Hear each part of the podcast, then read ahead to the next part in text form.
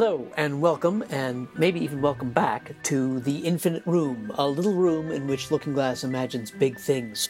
I'm Andy White, Looking Glass Ensemble member and Director of Community Engagement.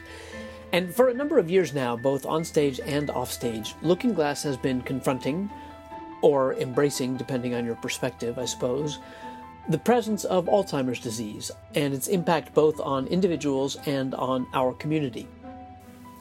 Now, some of you may have seen our 2013 production of Still Alice, an adaptation of Lisa Genova's novel about a 50 year old college professor, a professor of cognitive psychology no less, an expert on the workings of the brain, who must come to terms with the diagnosis of early onset Alzheimer's. Now, that production was adapted for the stage and directed by Looking Glass Ensemble member Christine Mary Dunford who has long been interested in how memory works, or sometimes doesn't work the way we wish it would.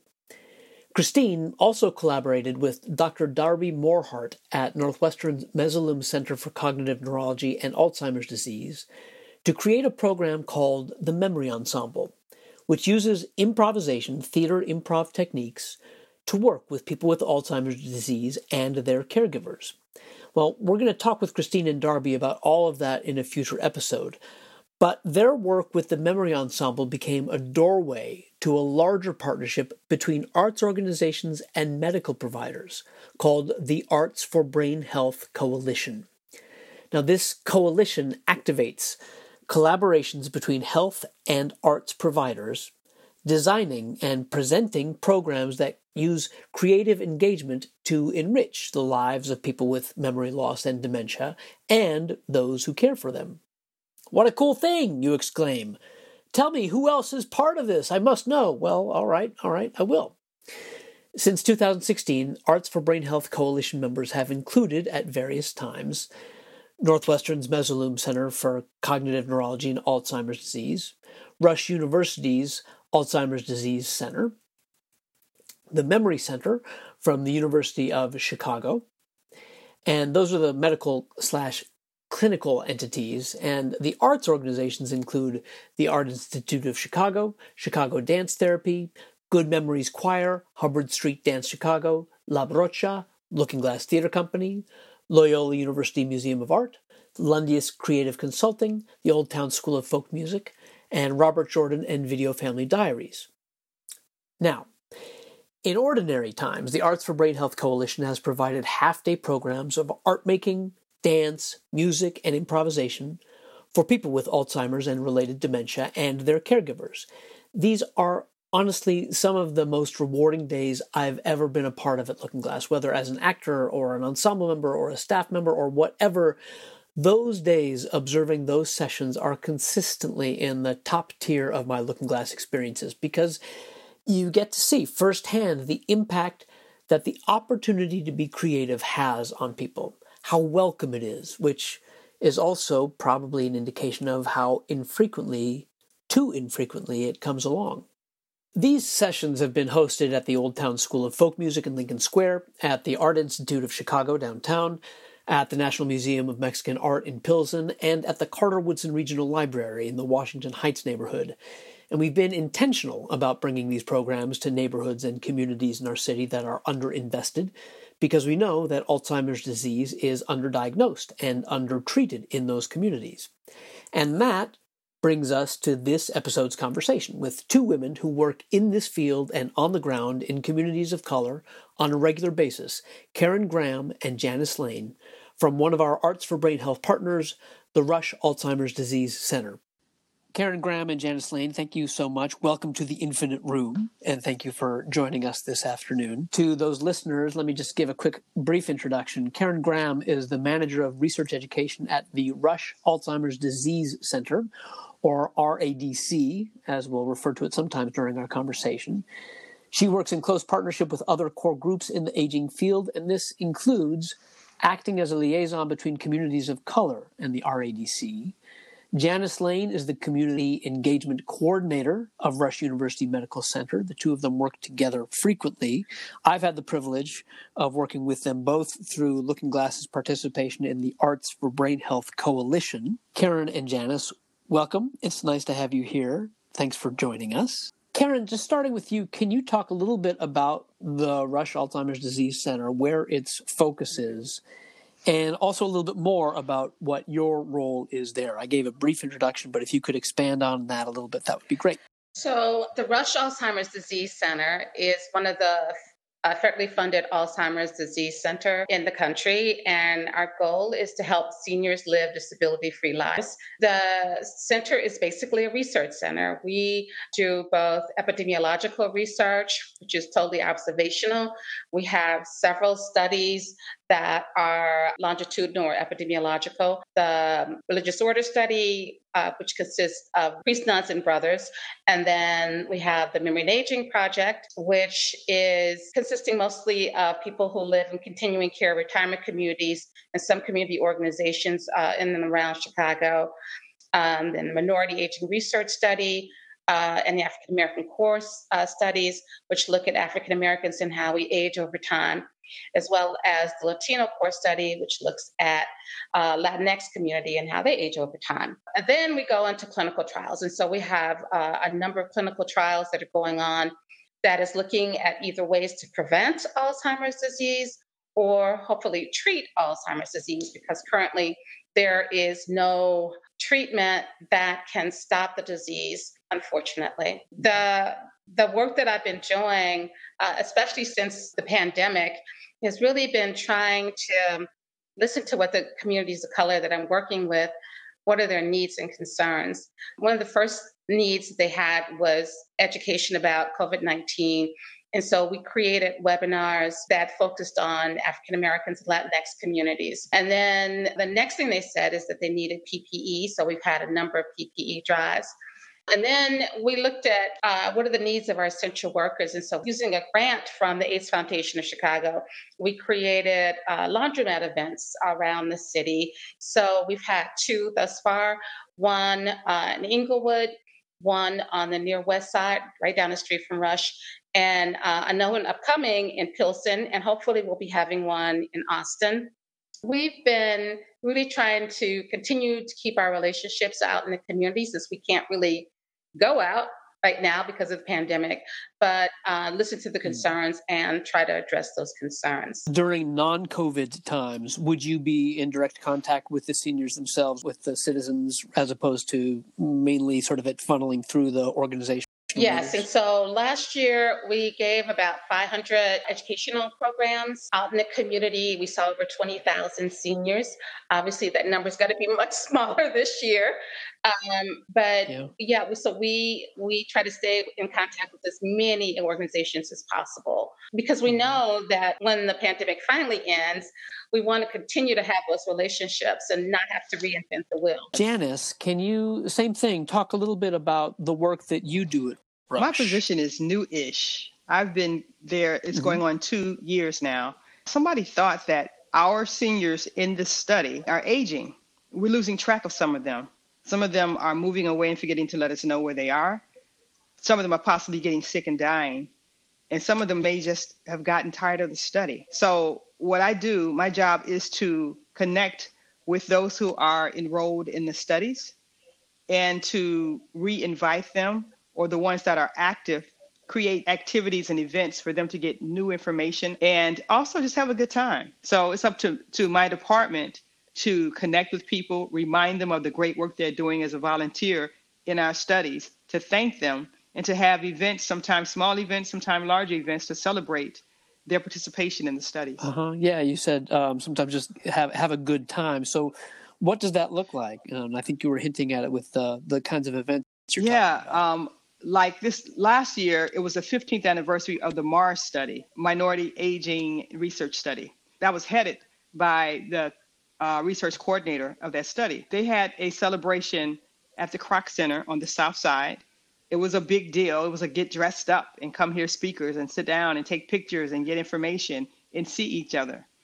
And that was uh-huh. a big deal because it gave people who happen to be seniors who are in our study, who may, may or may not happen to be retired, a chance to get out, to get dressed, to come see other people, and to celebrate themselves and the work they're doing to um, help find an answer to this disease called Alzheimer's. I know that you know social isolation is something that we fight, um, and that seniors in particular fight, and seniors with dementia even more so, right? Because we um, in our society, unfortunately, really we segregate people all sorts of ways, but including by age, and we tend not to really want to address aging right. at all and its challenges. So it sounds like what you're offering uh, again during non-COVID times, anyway, is the opportunity to gather as a community, to see each other, to acknowledge each other, to be in community For with sure. each other. For sure, because people mm-hmm. get lonely. Yep. And it's it's real. It's real. And we have something called social prejudice. And in some of these social prejudices we seem as a society to be okay to make fun of these groups or to malign these groups or to excuse these groups, and aging and getting older is one of them. Although all of us are walking in that direction if we're if we're lucky. yeah. Exactly. So it's you know it's just really just finding a way to honor what they're doing, honor who they are, and even honor the aging process. How do you during the COVID during a pandemic relieve that sense of isolation? What strategies or tactics have you developed to combat well, that? We're about to start organizing. I'm going to be making a lot of phone calls, just wellness calls, wellness checks, wellness calls. Mm-hmm. And in wellness calls, a person can call and say, "Hey, I'm calling for Miss Jones. Is Miss Jones okay? How you doing, Miss Jones? Calling for Rush."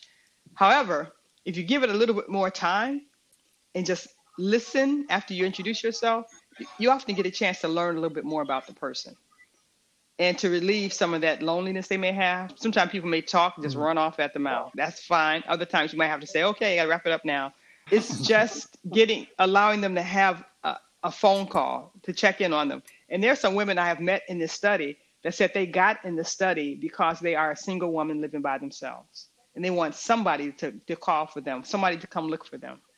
Can each of you talk a little bit about how you came to this work? What drew you to it? You- uh, this is Karen. I started working at the Alzheimer's Disease Center when my daughter was a baby. I was looking for a part time job and I was not ready to go full time. But um, the director of our center invited me uh, to create my own uh, job description I did that and started working full time um, when my daughter was in kindergarten. What made me stay in the job is that I have always loved working uh, with seniors, and I also have loved working out in the community.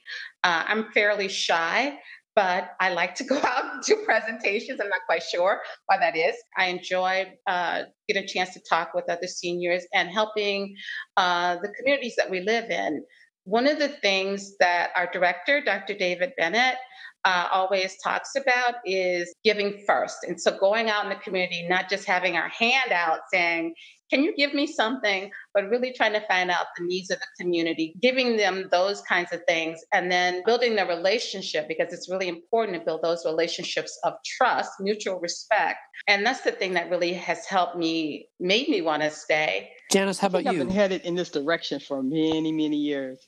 I had this bright idea about 20 years ago that I was going to create housing for seniors. And after hearing, like on NPR, uh, this group called Frankie Valli and the Four Seasons going down to Florida to entertain these senior, you know, facilities. I'm like, hey, when I get older, I want some place to if somebody to come entertain me. I want Frankie Knuckles and come play some house music. So I was thinking, I was thinking that how would this happen? But I knew I wanted to work uh, to create housing for for seniors who were like me. Um, so put that to the side for a second. Um, I began to work in HIV and AIDS, and a lot of the work I did was about going out to the community and having conversations and dialogue about what it was and how to how to remain safe in communities of color. And I felt I think I was pretty successful at that. So when this opportunity became, became open, um, it felt like it was like right up my alley as a person who is also mm. aging, but also ha- have like empathy and a desire to make people who are getting older life have more uh, have a stronger quality of life. And you know, in certain communities, you can just stand on the street corner and just walk, watch seniors who are really struggling. They're alone, they're lonely, they're impoverished, and they're ill. And I just wanted to do something to maybe help change that, even if for a small group of people. Even before COVID, of course, the health disparities in America, especially along the lines of race, were evident and are pretty well known and documented. Again, it's not one of those things that we as a society care to talk about much because it reveals the cracks and the places we're falling short. But even even uh, before COVID, uh, I was just looking this up a little bit uh, in, in, Chicago actually, and this reflects the nationwide trends. But um, a white person on average lives 8.8 years longer than a black person. Diabetes rates among black Chicagoans are twice what they are of white Chicagoans. Deaths related to lung disease are more than 20% higher among black people compared to white. And almost two in five black adults have high blood pressure, a rate 25% higher than among whites. Um, that's from, uh, you know, just quickly gleaned from a, a, Washington Post article about health disparities. That's all pre COVID. Obviously, we know that the communities of color have borne a disproportionate burden since COVID hit our country. Can you, I guess, talk about both of those things? What are you working on specifically in communities of color that is different? What does memory care look like generally, I guess, but also particularly in the communities that you serve? I do want to put another disparity statistic, and that uh, African Americans are two to three times more likely to get Alzheimer's disease, um, and Latinx community is one and a half times more likely to get Alzheimer's disease. Alzheimer's disease is the sixth leading cause of death in the general population, but the fourth leading cause of death in African American uh, community. Those disparities, um, it just seems like that is unfortunately uh, a common phenomenon. Black and brown communities are harder hit by those uh, diseases. And part of it has to do with, with environmental toxins. Um, unfortunately, those communities uh, tend to be around areas that have more environmental toxins. As a matter of fact, our director just wrote us an email. He sends us a weekly email now.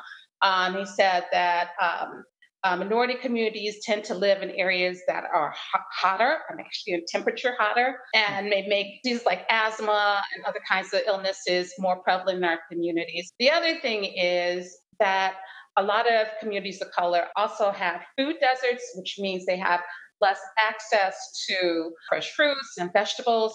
Eating those kind of foods lessen your chance for Alzheimer's disease, but all those other kind of illnesses as well. And so we look at all of those kind of things. Oh, and then let me just add the idea uh, about the looting, which really impacted uh, Black and Brown communities and took away even more resources, few resources that we already had, uh, and find that some of our seniors, especially when they had the very first looting, uh, it would take them instead of five or 10 minutes away from a pharmacy or a grocery store, uh, it's taken up to 45 minutes or more to get to a grocery store or to a pharmacy that was open. So, all of those things uh, make Black and Brown communities at a higher risk for a number of different health issues. What have you seen in terms of um, either art therapy or the arts as providing some kind of healing moments or healing uh, benefits? I think about uh, Without Warning, which is a support group for people with early onset Alzheimer's disease or other kinds of dementia. Um, and it's not only for those people, but also for their caregivers. And they have an art therapist uh, on the team uh, where they do lots of different art therapy programs. And it's been really, really a wonderful resource uh, for those caregivers as well as for the individuals. And also think about our Arts for Brain Health programs. Uh, well, we've had half day programs uh, normally in the summer or early fall um, that consist of improv or dancing or singing or working with the Art Institute of Chicago. All of those things have been really wonderful resources for the caregivers as well as their loved ones. Many times people think about caregiving as a stressful thing to do, and it is stressful. I can attest to that. Uh, it's sort of a cool thing to do to go to those art programs where you're having fun. You're not thinking about all the bad sides of having dementia. You're actually having fun together, singing along, or doing some art project? It's been really um, actually it's been a nice thing to see for our arts for brain health. Andy mm-hmm. might i add that um, Uh, I am not a musician, but I utilize music every chance I get when I'm doing group activities because it democratizes a room better than anybody's speech, anybody's request. You put music on and things change. Prior to coming to Rush, I worked four years at a um, drug recovery place, and I would do educational groups on HIV and hepatitis C. And some people are just getting, you know, just detoxing or just coming out of what, you know, they're high or, you know, they're there to really get clean.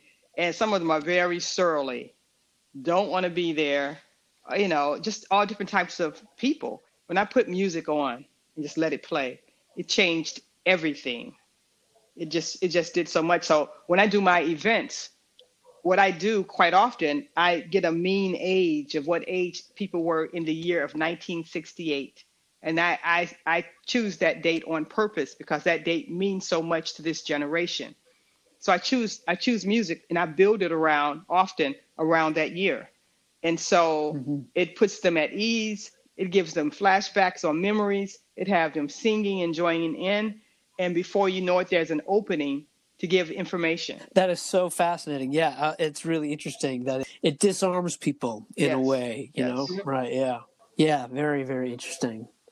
Um, Janice, I know that in 2019 you put together a caregiver panel discussion at the Black Women's Expo, and I, as as Karen was suggesting, you know, we often when we're talking about people with ADRD, with Alzheimer's or other related dementia uh-huh. issues, um, our focus is rightly and understandably on them, but we sometimes lose sight of the caregivers, yeah. who often, you know, it's a very stress heavy and uh, takes a toll on them and their lives can you just talk a little bit about the care about what you do? I guess the necessity of care for caregivers. Well, let, let me talk about that panel for a minute. On that panel, we had two people who had personal, uh, hands-on experience with being caregivers. Karen was one of them, by the way. And there was a woman there that provided respite care for caregivers. And then there was an attorney there. People need to create a team but what I find and have found over and over again, for example, in, in a family, maybe three or four people in the family, and three boys and one girl, it often falls on the woman in the family to be the caregiver.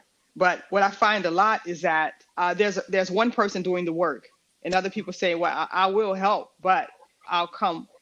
It's not it's not like often it's not a team effort, and that's that's very challenging for the caregivers. Mm-hmm. And it's not necessarily because everybody else don't want to do it. Sometimes it's just family issues. Maybe one person keeps seeming like they can do it by themselves, and others are thinking, well, she's closest to mom, so I'll let her take care of it. To create a village, to create a support system, people who can sometimes go visit, sometimes uh, take your loved one to lunch or dinner if, if they're still able to do that, uh, spending time with them.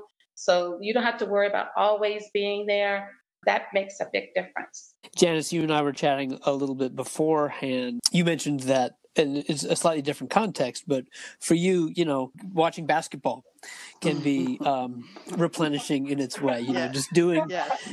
find, finding, identifying the things that you love and that yeah. feed you and that give you that replenish your well a little bit. Yes, yes, for sure. I get a chance to scream I can uh-huh. scream at the television, and, and, and, and, and it's something that's kind of healthy because, in what, what I'm watching, is like you don't know the end of the story. Nobody gets killed. Uh-huh. It's exciting, uh-huh. and it's drama, and you have you know you have a good time. I have a good time to myself. So yeah, that that helps a lot.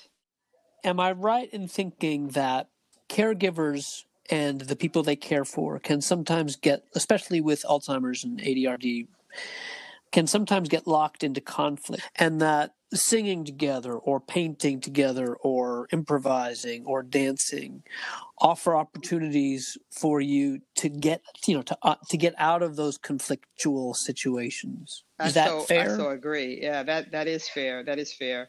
And i've seen caregivers who are caring for someone with alzheimer's I've seen them like wonder, why won't you get this? Why don't you understand this?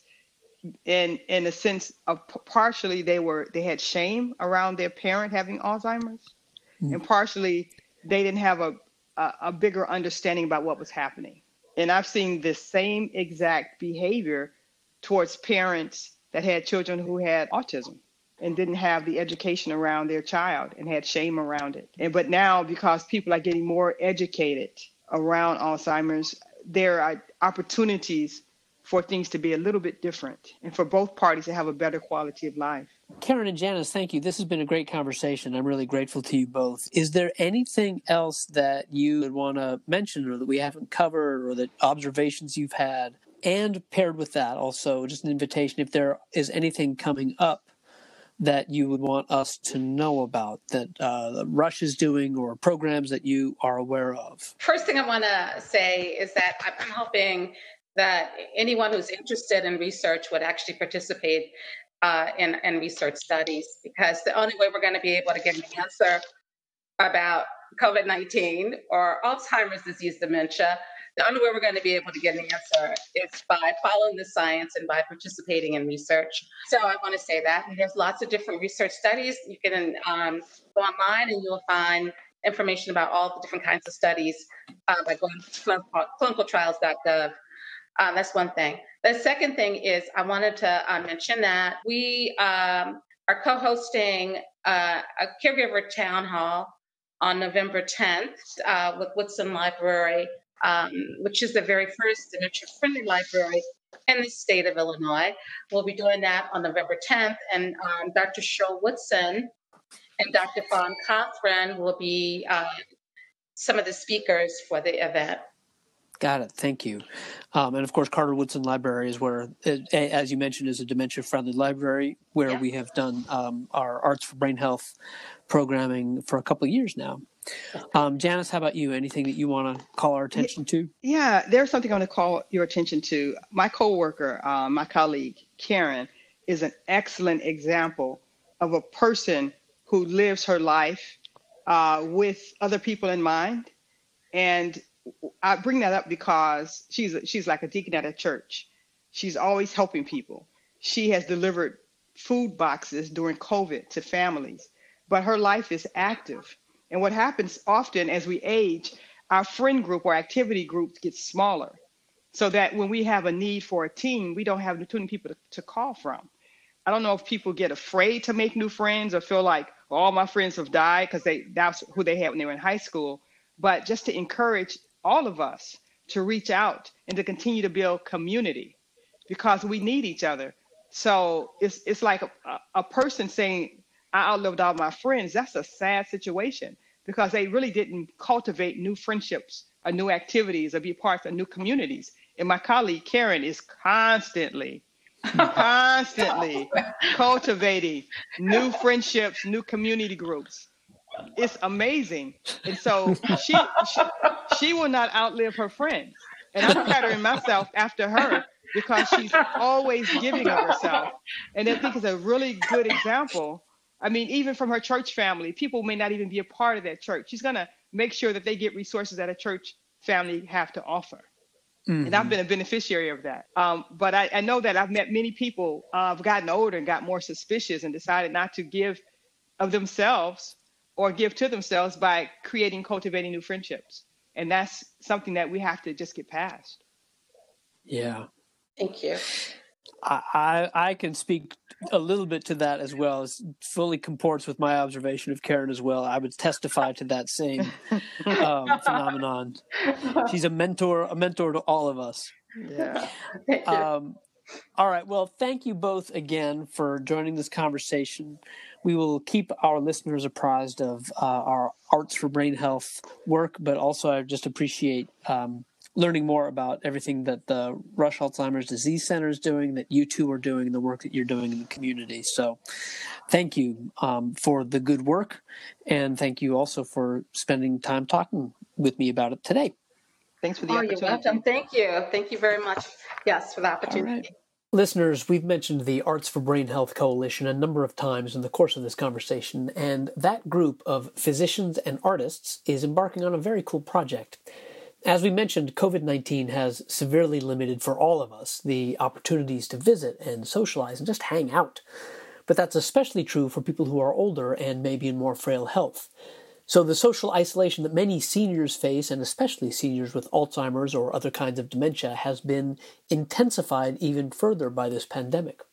And while in pre and, you know, hopefully post COVID times, Arts for Brain Health would bring people together to experience dance and art making and music and improvisation and bring people together to create that desperately needed sense of community. We can't do that in quite the same way right now. What we can do, though, is bring art into people's homes. And we're doing that now with a series of arts care packages. It's a monthly care package that will be delivered or mailed that offers hands on and sometimes on your feet art making activities that seniors can do with their care partner in the comfort of their own home. And the goal is to ignite that same creative spark and connection and collaboration at home that we hope we'll eventually be able to do together again once this damn thing is over. Lookingglass, with the help of our associate board, will deliver a theater care package which has simple instructions on a series of theater exercises that anyone can do at home in the coming weeks. And if you think that's cool and would like to support that work and work of its kind, well, of course, you can do so if you go to the Lookingglass website at lookingglasstheater.org backslash donate. And that reminds me to give a quick shout out to one of the many donors who helped make all of this work possible, the Prince Charitable Trust.